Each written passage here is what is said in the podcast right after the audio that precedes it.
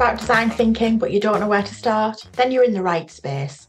Welcome to Beginner's Guide to Design Thinking, an A to Z, a year long series of bite sized real life examples, do's and don'ts, tried and tested go to techniques to help get you started.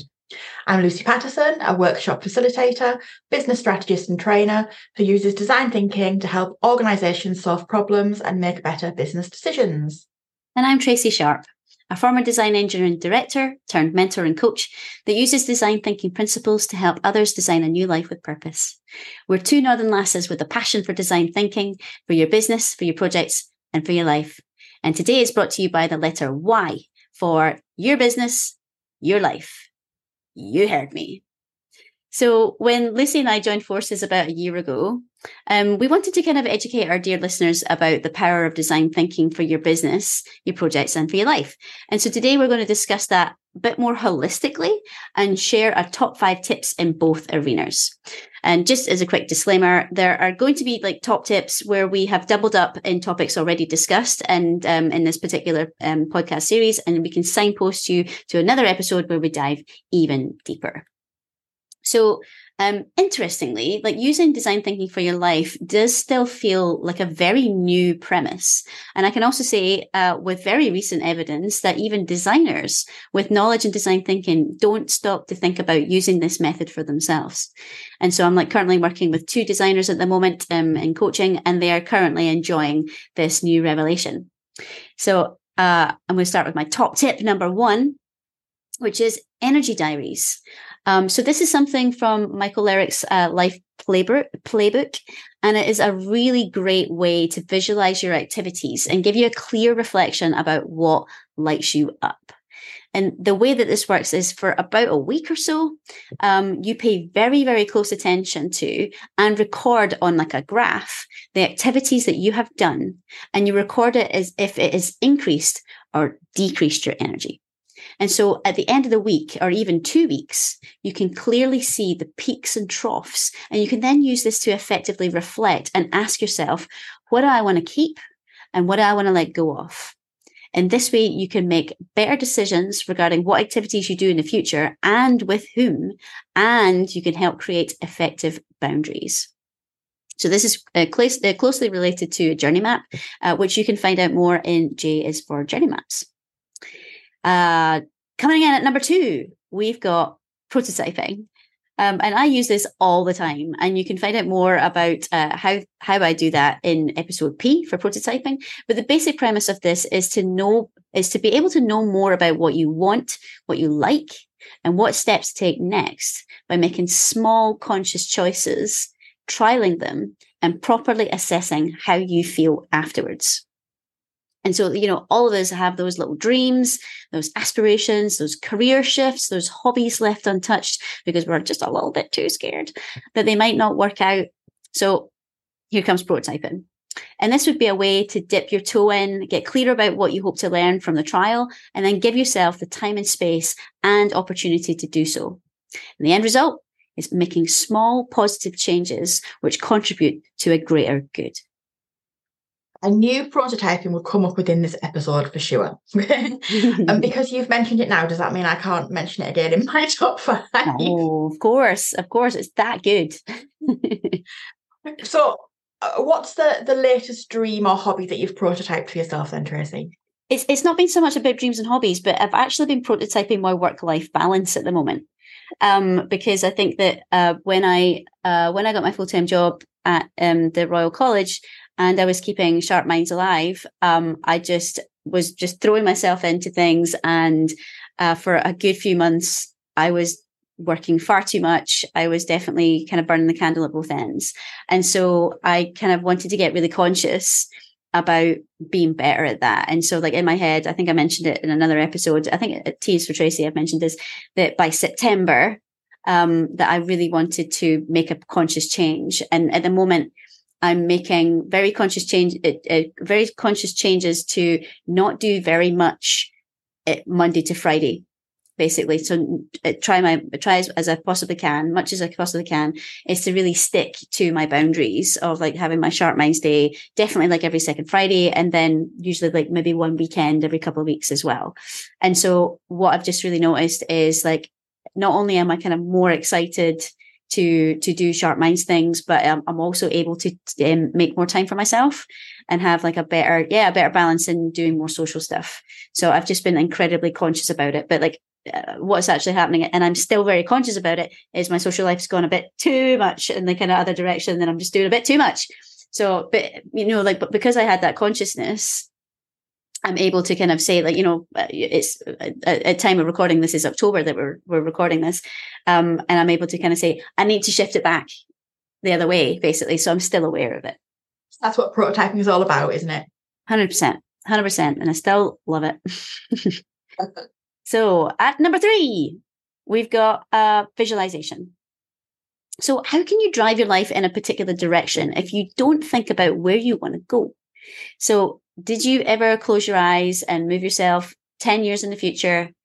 Do you ever think about what you want to feel, what you want to achieve, who you want around you?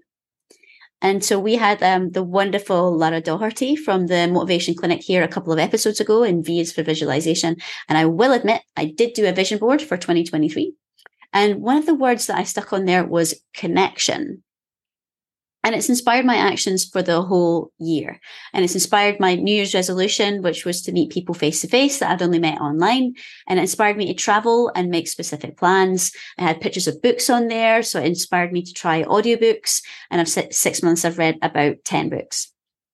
You'd recommend? I guess both books and people you've met in real life for the first time this year. Hint, hint. so yeah, in terms of um, in terms of books, I really recommend um, Self Compassion by Kristin Neff, uh, which was quite a beast. Um, but it was absolute standout, and it's something that I was already using it in workshops, and I want to continue to to use that for myself and for my clients in the future. And um, yes, uh, I've met so many people this year um, that I hadn't had an opportunity to connect with in person before, including your good self. And it's been so wonderful. It's been, and it's like, you know, I'm still trying to plan, like, who else can I see? Like, you know, it's still, I'm still very, very aware of it um, for 2024 as well. And it's something that I want to continue to do. But my point is, you know, if you create a vision, then you can move yourself there little by little but you have to take the time or give yourself the time to do that. So, coming in at number four, we have got um, reflection and observation. So, you can't go anywhere if you don't understand your own motivations. And are you regularly checking in on your highs, lows, and potential nuggets of brilliance and know what's working and what is not?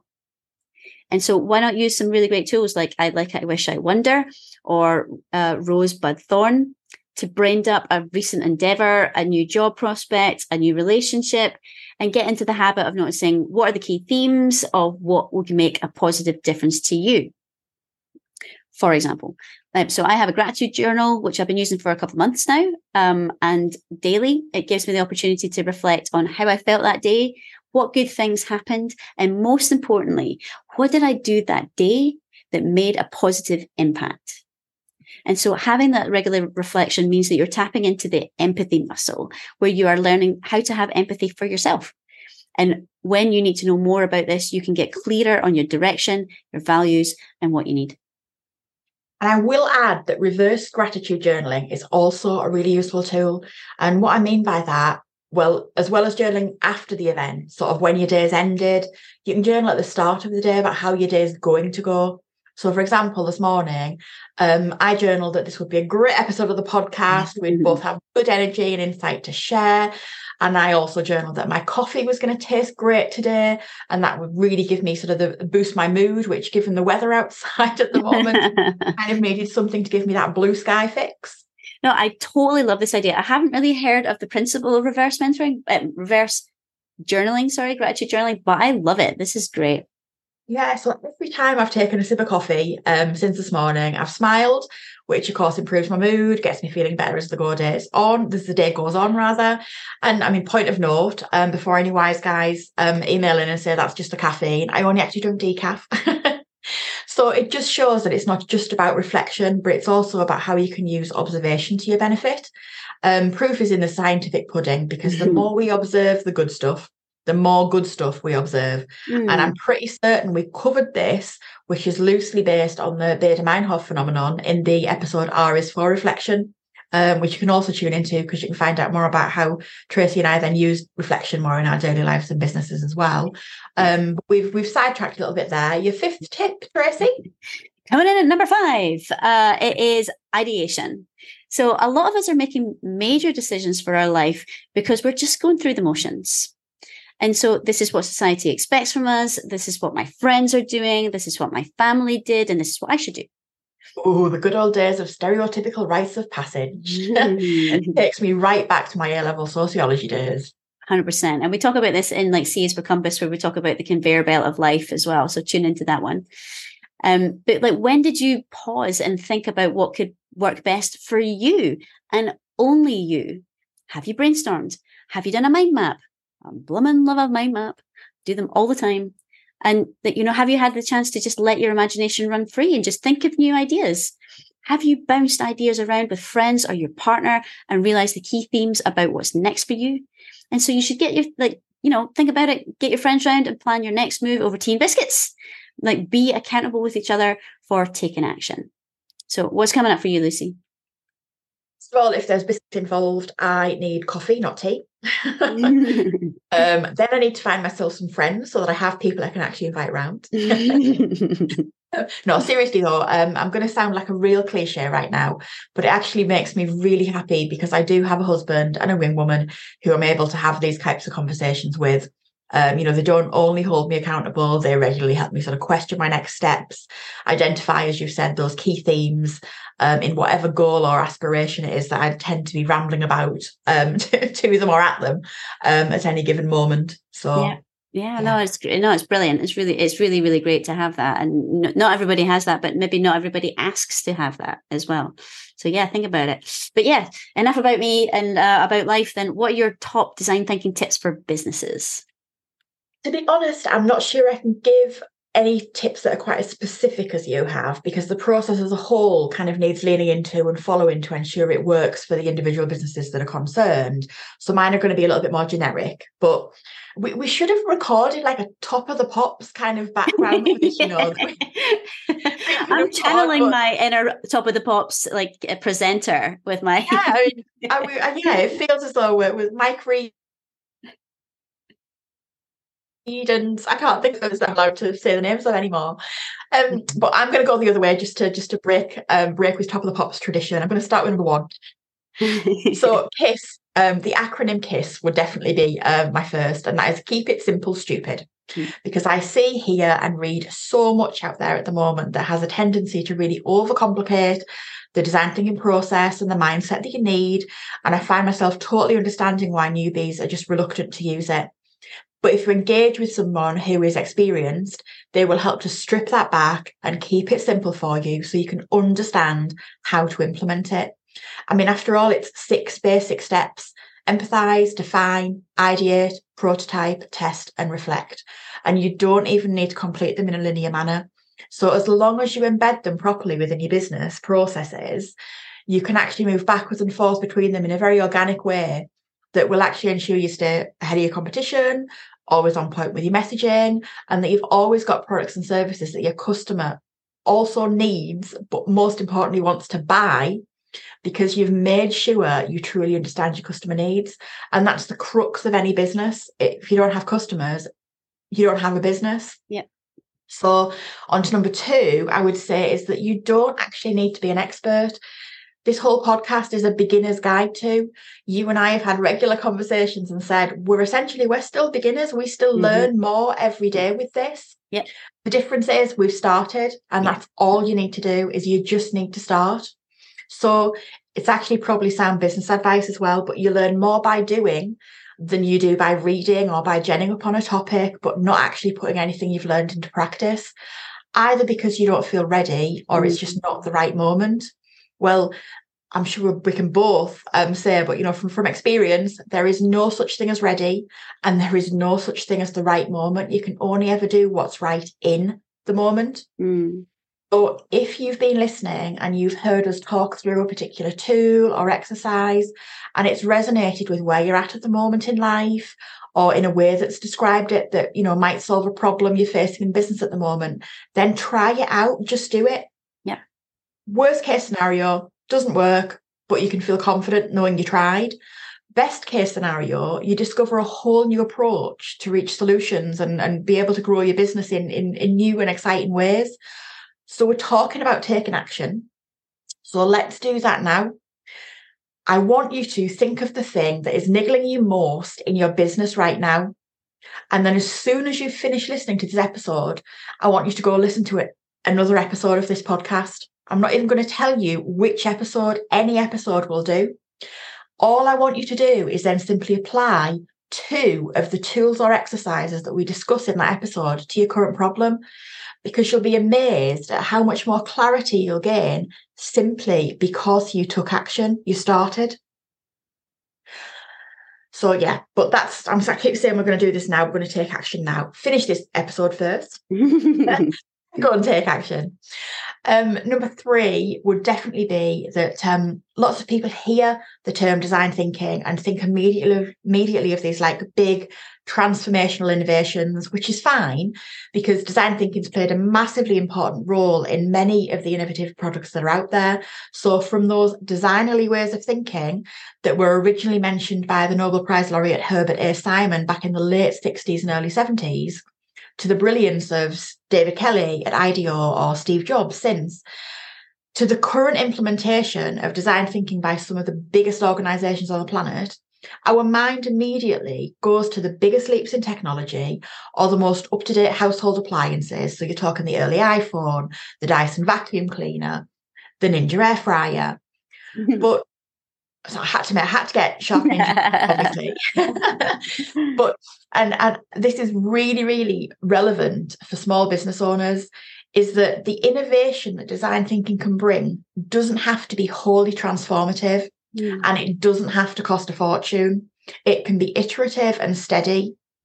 And it's a process that can run concurrent to your current business model, your current business plan, which means that your growth is then iterative and steady, which is a lot less risk and a lot less stress. And therefore, design thinking is actually a lot less scary than you may think it is, which then makes it easier to implement, which takes me back to my top tips one and 2 mm-hmm. So, number four, okay, so I used to love a TV show called Charmed. but whether you remember it, but it was, I think I must have been a teenager at the time. I watched it. No, well, no. But I know what you're talking about. But you know what, I'm talking about. Anyone who doesn't know what I'm talking about needs to bear with me though. It was about three sisters who discovered they were witches when their grandmother died. Okay. So slowly but surely, they kind of discovered their witchy powers on their own. Um, you know, one, I, I can't even remember what they were now, but say one was invisible and one could make spells, whatever it was. And on their own, sure, they could help others. But when they came together, using the power of three, they could essentially save the world. I mean, ghouls, goblins, warlocks, we were all saved from those. Okay, maybe not the whole world. but their most powerful spell always ended with them repeating in unison, the power of three will set you through, set you free. Hmm. The power of three will set you free. God, you need your teeth in to say that. um, but I honestly believe that same power is true of design thinking. So not that it's got the power to kill ghouls and goblins, though I've been called witch once or twice in my time, oh. but actually in the power of three. So, one, you better understand your vision and the needs of your customer. Two, you explore how you can best support that vision while meeting those needs. And three, the ideal solutions materialize, materialize because you've followed a process that leads you to your vision whilst serving your customers. So the power of three really does set you free. And I feel as though I should pause for dramatic effect there. but to be fair, most listeners are probably busy Googling what on earth Charmed is. I'm going to move really quickly on um, to my final tip. And so, tip five from me would be that I talk a lot about growth, but business growth can be whatever you want or need it to be. So, for many, growth is about increasing profits, building a team. For others, it's about creating impact and making positive change. And from startup unicorns to sustainable blue whales, uh, B is for Babson, should be your choice of episode if you have no clue what I'm talking about with my animal references here. Um, but you can apply design thinking to any type of business, any problem that needs solving, and it can help you to reach a decision at any point in your journey. And I, I, guess that kind of segues us nicely into our next episode, which would be the final one of the season. Um, and Z is for zeitgeist when we'll look at the trends surrounding design thinking and debate whether it's a flash in the pan, has it had its day, or does it still actually pack a productive and powerful punch? So, to summarize, if you want to use design thinking for your business or your life, you first have to make space for it and realize that there could be moments of discomfort or stretching your comfort zone that come up at the beginning, especially if you don't have the answers right away. So, the point of design thinking is to get you closer to the answers and to accept that the first idea you will have um, will not be eventually what you land on. And as Lucy said in one of our previous episodes, learn fast, learn forward, and accept that this is a journey of curiosity and reflection. So, as ever, we are always open to hearing your thoughts and connecting. So, please feel free to seek us out on LinkedIn. You've got myself, Tracy Sharp, and my pod- podcast partner in crime, Lucy Patterson. And if you've got any questions or queries, please feel free to drop us an email at designthinkingaz at gmail.com. We are always happy to answer them and to signpost you towards any of the resources mentioned in our podcast.